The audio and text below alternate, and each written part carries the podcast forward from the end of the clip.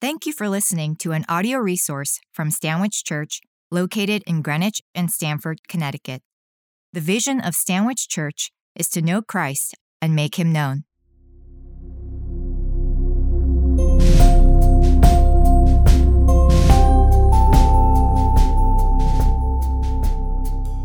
The gospel lesson for today is from Mark chapter 8, verse 1 through 10. This can be found in your bulletin. In this account, Jesus uses a meager amount of food to feed 4,000 people. God receives our offerings, no matter how large or small, and multiplies them to satisfy the needs of his people. A reading from Mark chapter 8, beginning with the first verse. In those days, when again a great crowd had gathered, and they had nothing to eat, he called his disciples to him and said to them, I have compassion on the crowd, because they have been with me now three days and have nothing to eat.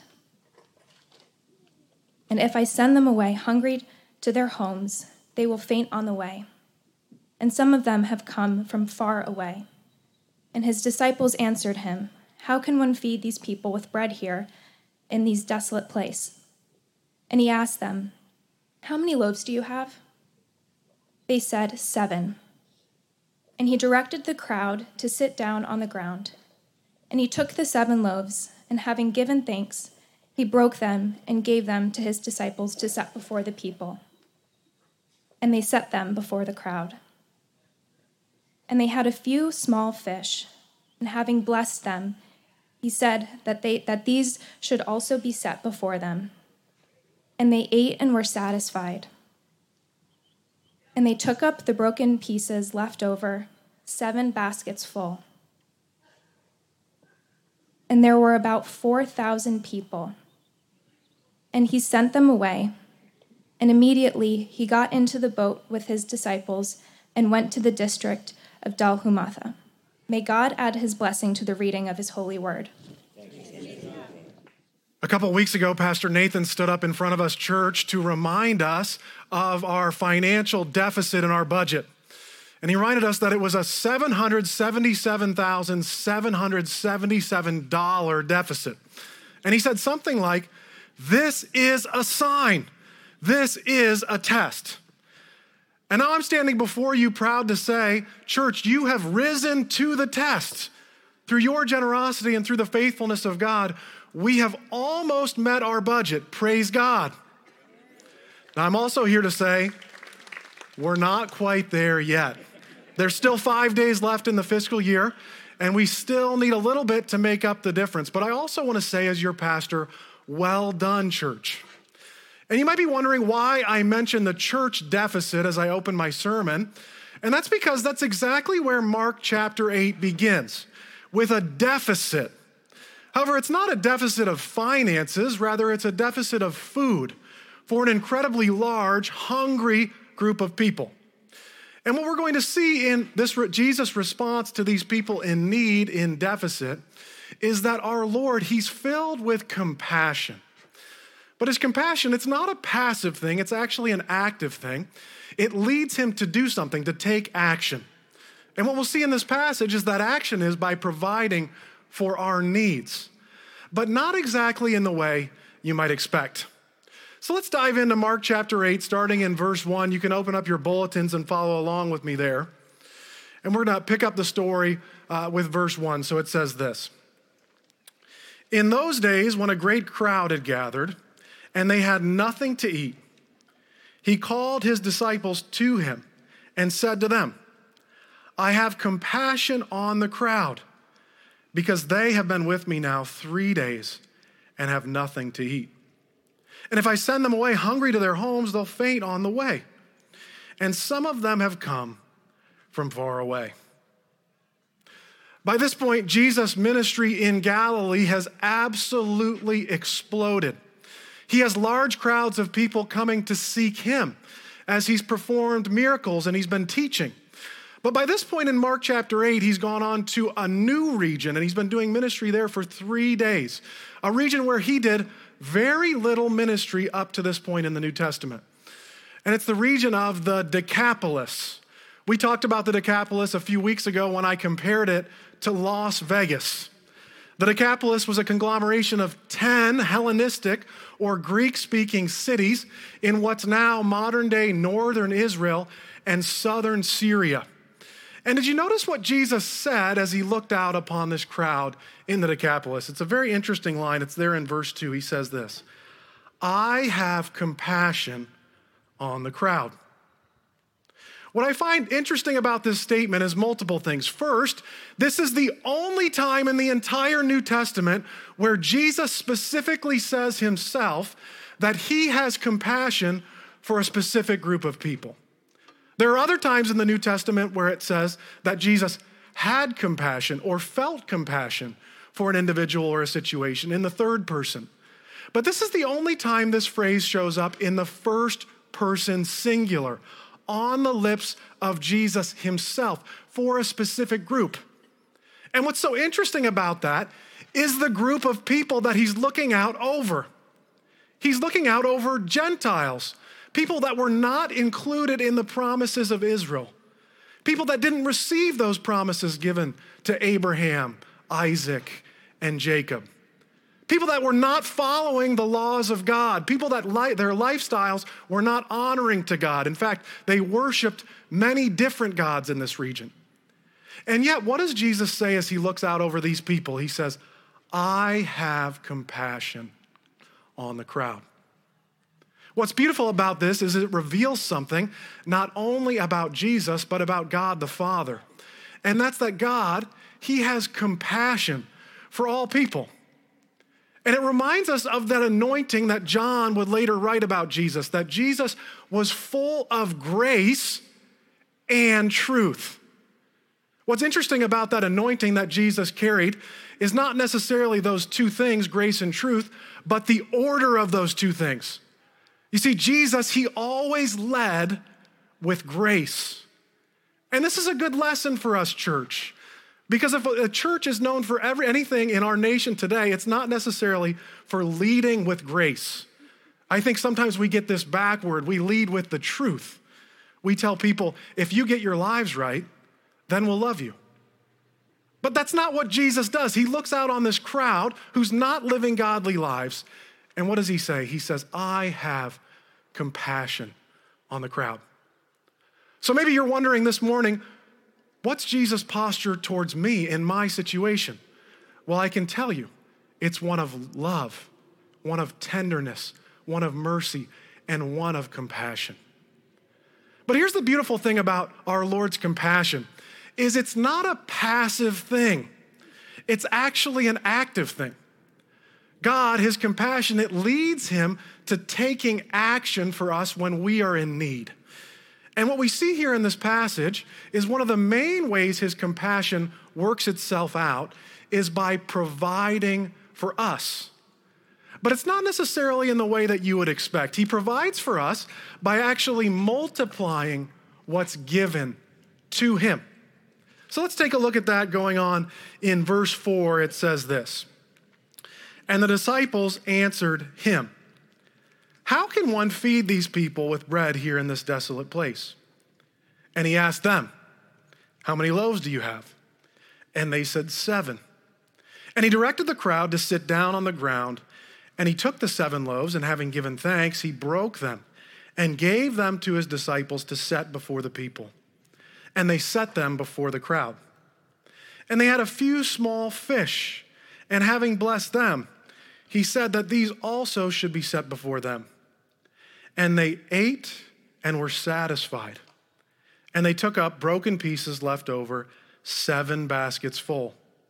And there were about 4,000 people, and he sent them away. Now, I find this section of scripture quite interesting because in Mark chapter 6, just a few days ago, Jesus fed the 5,000 in Galilee. And now he turns to his disciples and he says, I have compassion on this crowd of 4,000 people, and I want to feed them. And I think Jesus is doing something here with the disciples. I think, kind of like Nathan said to us a few weeks ago, this is a test. Jesus knows the disciples have just witnessed him feed more people than he wants to feed now. And I think Jesus hoped for the disciples to respond this way Lord, we don't know how you're going to do it. We don't know how this is possible, but we just saw you do this a few days ago. So here's our food. Do it again, Lord. But notice that's not the reaction he gets. I love the disciples for this reason. They're so human. They say, How can one feed these people in this desolate place? And I think right here it's really easy for us to be hard on the disciples and say, Those idiots, they didn't get it. But if I'm honest, church, I'm just like them in many ways. Because God, He's abundantly provided for my life more than I could ask or imagine over and over again in the past. And yet, like the disciples, when I come to a new situation that's out of my control, that I can't solve on my own, my knee jerk reaction is not, Lord, you've done this before, do it again. Do it again. No, just like the disciples, I admit that I lack faith. I lack faith. But notice what happens anyway. The disciples even though they're contentious and they don't necessarily believe Jesus can do it, they still give him their bread. And he takes that bread and he multiplies it and feeds the crowd. It's funny, I was reading this passage a few weeks ago with a group of soldiers, and uh, one of the soldiers, an army surgeon, he stopped uh, in the middle of the chapel service and he said, Chaplain, I have a question. How is this possible? Really? Jesus, seven loaves of bread feeding 4,000 people. Come on. You got to be kidding me here. And if you're feeling that tension this morning, my guidance to you is the same I gave to this officer. I think we as modern people, we often view miracles backward. In other words, we view miracles as an interruption to the created order, when that's not actually what they are at all. Miracles are merely a restoration of creation.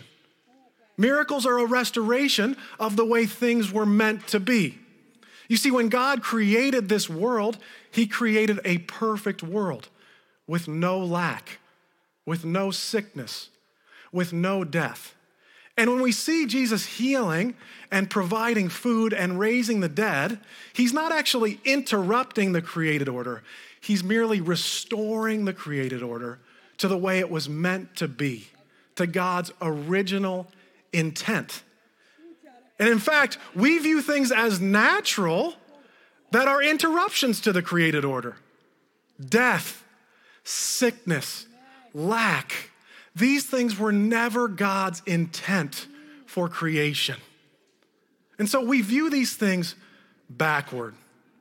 What I find more interesting about this passage, what I think the surprise is, as I'm often looking for in a story, the surprise is this that Jesus invites the disciples in to be a part of this miracle. I mean, think about it for a moment. Jesus is the authority of all authorities, He's the king of the universe. In Hebrews 1, it says He upholds the universe by the word of His power. But Jesus he invites the disciples in to be a part of this miracle. He could have easily created bread and fish out of thin air had he wanted to. So, why then? Why does he invite the disciples to be a part of this miracle? And why does he invite us in to be a part of his restoration process today? Well, I think it's a twofold reason. The first reason that Jesus invited the disciples in in the story to give him their bread, and he invites us in to give to him, is that it's a lesson in trust. You see, when we give to God, what we are essentially saying is, God, we trust you. When we tithe, when we take 10% of our income, what we're saying is, Lord, we trust that you can provide for our family on 90%. I love what one of our former pastors used to say about this lesson in trust. Uh, Pastor Neely Tao, she would say this that 90% with God is much better than 100% without Him. So that's the first thing. It's a lesson in trust when we give to Him. But that's not the only reason Jesus invites the disciples in. It's not the only reason that He invites us in. I think that actually God, He has a much bigger goal in His mind. And that's that when he invites us in to give to him, he's inviting us to be a part of his restoration process in this world.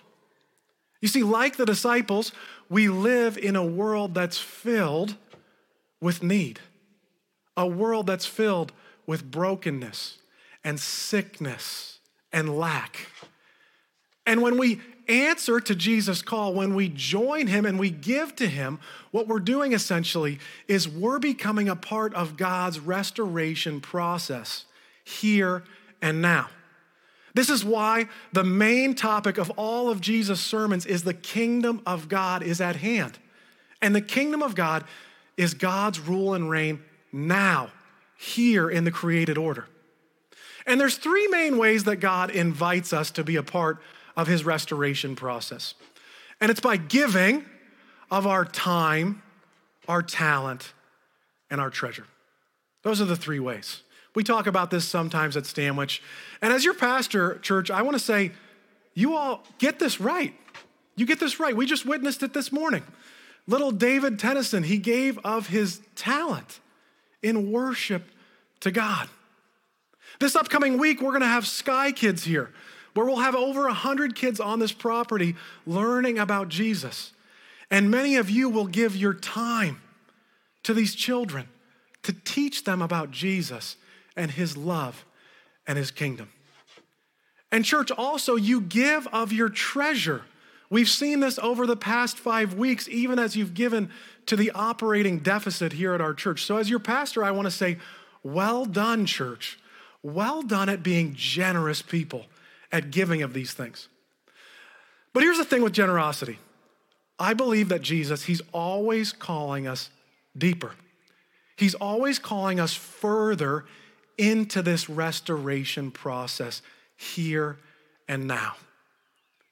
For some of you, that means that God, He's given you a particular talent that you're not utilizing for His kingdom. You could have the talent of teaching, and maybe God's calling you to lead a Bible study or a life group in this next year. For others of you, you have an abundance of time to serve Him, and maybe God's calling you to be a part of coffee hour, to be a greeter on Sunday morning. For others of you, God might be calling for you to give more of your treasure toward this incredible project we're doing in Stamford or maybe here at the church. But here's the thing, church I know that God, He has a calling for each one of you. And as I look out on this congregation, guess what I see? An abundance of time and talent and treasure that Jesus wants to utilize for His kingdom expansion here and now. Here, today. And what we know is that we give always and ultimately because he first gave for us. Right? The gospel writer John would say it later this way in John 3:16, "For God so loved the world that he gave." All of our generosity is ultimately rooted in the generosity of God.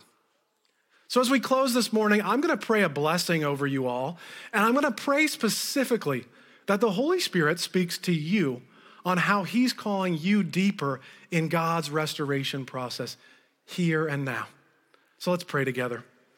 Lord Jesus, we thank you for how you modeled a life of generosity for us. Jesus, how you were full of compassion and how your compassion led you to action. And so, Lord, I pray right now, Holy Spirit, that you would fill us up with your compassion for a broken and hurting world. God, I believe that you have a specific calling and anointing on each of our lives. And so, Lord, would you fill us up with your compassion so that we could go out and participate in your restoration process here and now in creation? And God, I thank you in advance for answering this prayer. And we pray all these things in Jesus' name. Amen.